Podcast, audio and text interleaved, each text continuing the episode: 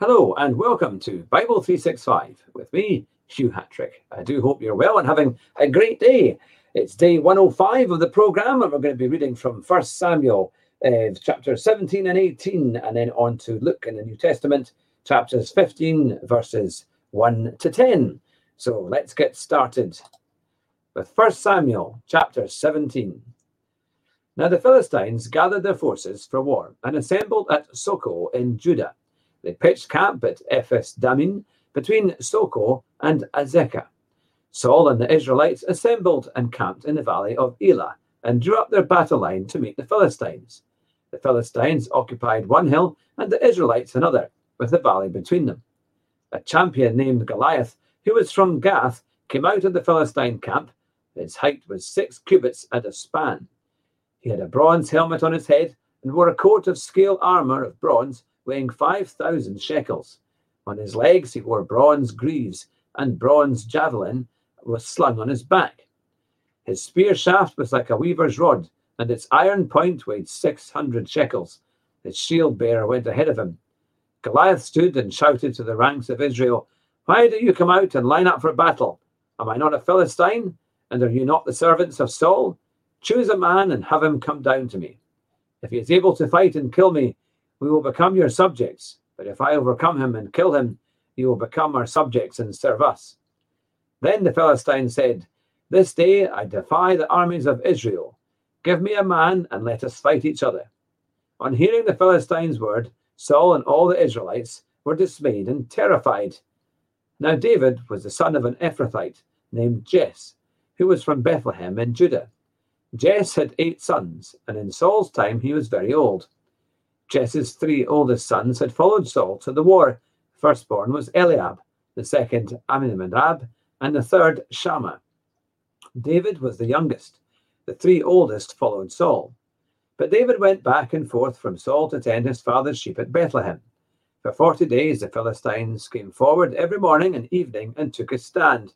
Now Jesse said to his son David, Take this ephah of roasted grain and these ten loaves of bread for your brothers, and hurry to their camp. Take along these ten cheeses to the commander of their unit. See how your brothers are, and bring back some assurance from them. They are with Saul and all the men of Israel in the valley of Elah, fighting against the Philistines. Early in the morning, David left the flock in the care of a shepherd, loaded up and set out, as Jesse had directed.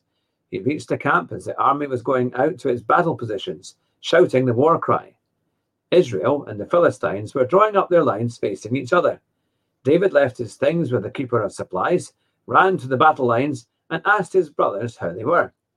As he was talking with them, Goliath, the Philistine champion from Gath, stepped out from his lines and shouted his usual defiance, and David heard it. Whenever the Israelites saw the man, they all fled from him in great fear. Now the Israelites had been saying, Do you see how this man keeps coming out? He comes out to defy Israel. The king will give great wealth to the man who kills him. He will also give him his daughter in marriage and will exempt his family from taxes in Israel. David asked the men standing near him, What will be done for the man who kills this Philistine and removes this disgrace from Israel? Who is this uncircumcised Philistine that he should defy the armies of the living God? They repeated to him what they had been saying and told him, This is what will be done for the man who kills him. When Eliab, David's oldest brother, heard him speaking with the men, he burned with anger and asked him and at him and asked, Why have you come down here? And with whom did you leave those few sheep in the wilderness? I know how conceited you are and how wicked your heart is. You came down only to watch the battle. Now what have I done? said David. Can't I even speak? He then turned away to someone else and brought up the same matter, and the men answered him as before.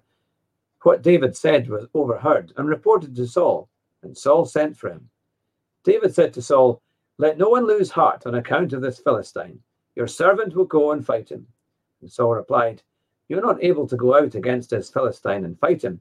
You are only a young man, and he has been a warrior from his youth.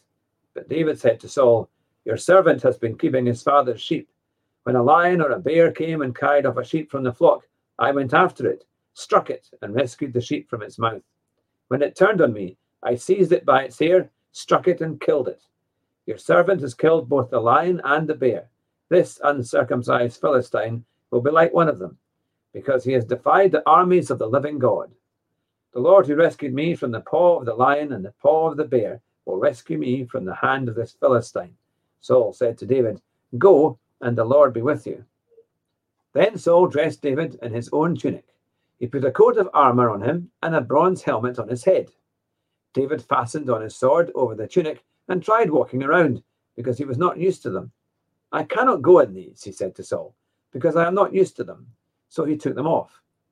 Then he took his staff in his hand, chose five smooth stones from the stream, put them in the pouch of his shepherd's bag, and with his sling in his hand, approached the Philistine. Meanwhile, the Philistine, with his shield bearer in front of him, kept coming closer to David. He looked David over and saw that he was little more than a boy, glowing with health and handsome, and he despised him.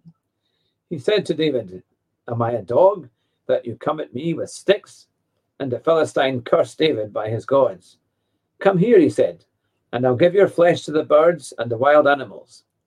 David said to the Philistine, You come against me with the sword and spear and javelin, but I come against you in the name of the Lord Almighty, the God of the armies of Israel, whom you have defied. This day the Lord will deliver you into my hands, and I'll strike you down and cut off your head. This very day I will give you the carcass, I'll give the carcasses of the Philistine army to the birds and the wild animals, and the whole world will know that there is a God in Israel. All those gathered here will know that it is not by sword or spear that the Lord saves, for the battle is the Lord's, and he will give all of you into our hands. As the Philistine removed closer to attack him, David ran quickly toward the battle line to meet him. Reaching into his bag and taking out a stone, he slung it and struck the Philistine on the forehead. The stone sank into his forehead, and he fell down, fell face down on the ground. So David triumphed over the Philistine with a sling and a stone. Without a sword in his hand, he struck down the Philistine and killed him. David ran and stood over him. He took hold of the Philistine's sword and drew it from the sheath. After he killed him, he cut off his head with the sword. When the Philistines saw that their hero was dead, they turned and ran. Then the men of Israel and Judah surged forward with a shout and pursued the Philistines to the entrance of Gath and to the gates of Ekron. Their dead were strewn along Shaaraim road to Gath and Ekron. When the Israelites returned from chasing the Philistines, they plundered their camp. David took the Philistines' head and brought it to Jerusalem. He put the Philistines' weapons in his own tent. As Saul watched David going out to meet the Philistine, he said to Abner, Commander of the army, Abner, whose son is that young man? And Abner replied, As surely as you live, your majesty, I don't know. The king said, Find out whose son this young man is. As soon as David returned from killing the Philistine, Abner took him and brought him before Saul, with David still holding the Philistine's head. Whose son are you, young man? And Saul asked him, and David said, I am the son of your servant Jesse of Bethlehem. 1 Samuel chapter 18. After David had finished talking with Saul, Jonathan became one in the spirit with David, and he loved him as himself. From that day, Saul kept David with him and did not let him return home to his family. And Jonathan made a covenant with David because he loved him as himself. Jonathan took off the robe he was wearing and gave it to David, along with his tunic and even his sword, his bow and his belt. Whatever mission Saul sent him on, David was so successful that Saul gave him a high rank in the army. This pleased all the troops and Saul's officers as well. When the men were returning home after David had killed the Philistine, the women came out from all the towns of Israel to meet King Saul with singing and dancing, with joyful songs and with the timbrels and the lyres. As they danced, they sang, Saul has slain his thousands and David his tens of thousands. Saul was very angry. This refrain displeased him greatly. They have credited David with tens of thousands, he thought, but me with only thousands. What more can he can he get but the kingdom? And from that time on, Saul kept a close eye on David. The next day, an evil spirit from God came forcefully on Saul. He was prophesying in his house while David was playing the lyre, as he usually did. Saul had a spear in his hand, and he hurled it, saying to himself, I'll pin David to the wall. But David eluded him twice. Saul was afraid of David because the Lord was with David, but had departed from Saul. So he went, he sent David away from him and gave him command over a thousand men, and David led the troops in their campaigns. In everything he did, he had great success, because the Lord was with him. When Saul saw how successful he was, he was afraid of him. But all Israel and Judah loved David, because he led them in their camps. And Saul said, and said to David, Here is my older daughter, Merab. I will give her to you in marriage. Only serve me bravely and fight the battles of the Lord.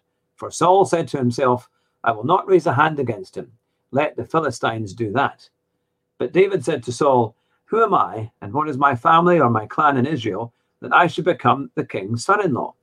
So when the time came for Merab, Saul's daughter, to be given to David, she was given in marriage to Adriel of Meholah.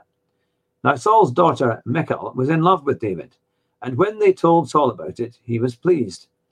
I will give him her to him, he thought, so that she may be a snare to him and so that the hand of the Philistines may be against him. So Saul said to David, Now you have a second opportunity to become my son in law. Then Saul ordered his attendants, Speak to David privately and say, Look, the king's that likes you, and his attendants all love you. Now become his son in law. They repeated these words to David, but David said, Do you think it is a small matter to become the king's son in law? I am only a poor man and little known. When Saul's servants told him what David had said, Saul replied, Say to David, the king wants no other price for the bride than a hundred Philistine foreskins to take revenge on his enemies. Saul's plan was to have David fall by the hands of the Philistines. When the attendants told David these things, he was pleased to become the king's son in law. So before the allotted time elapsed, David took his men with him and went out and killed 200 Philistines and brought back their foreskins. They counted out the full number to the king so that David might become the king's son in law. Then Saul gave him his daughter, Michal, in marriage.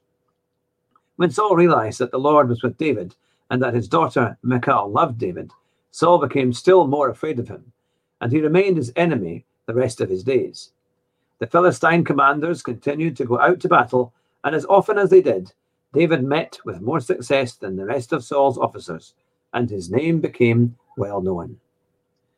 Now we'll go into Luke, and it's Luke chapter 15, verses 1 to 10. Now the tax collectors and sinners were all gathering around to hear Jesus. But the Pharisees and the teachers of the law muttered, This man welcomes sinners and eats with them. Then Jesus told them this parable Suppose one of you had a hundred sheep and loses one of them.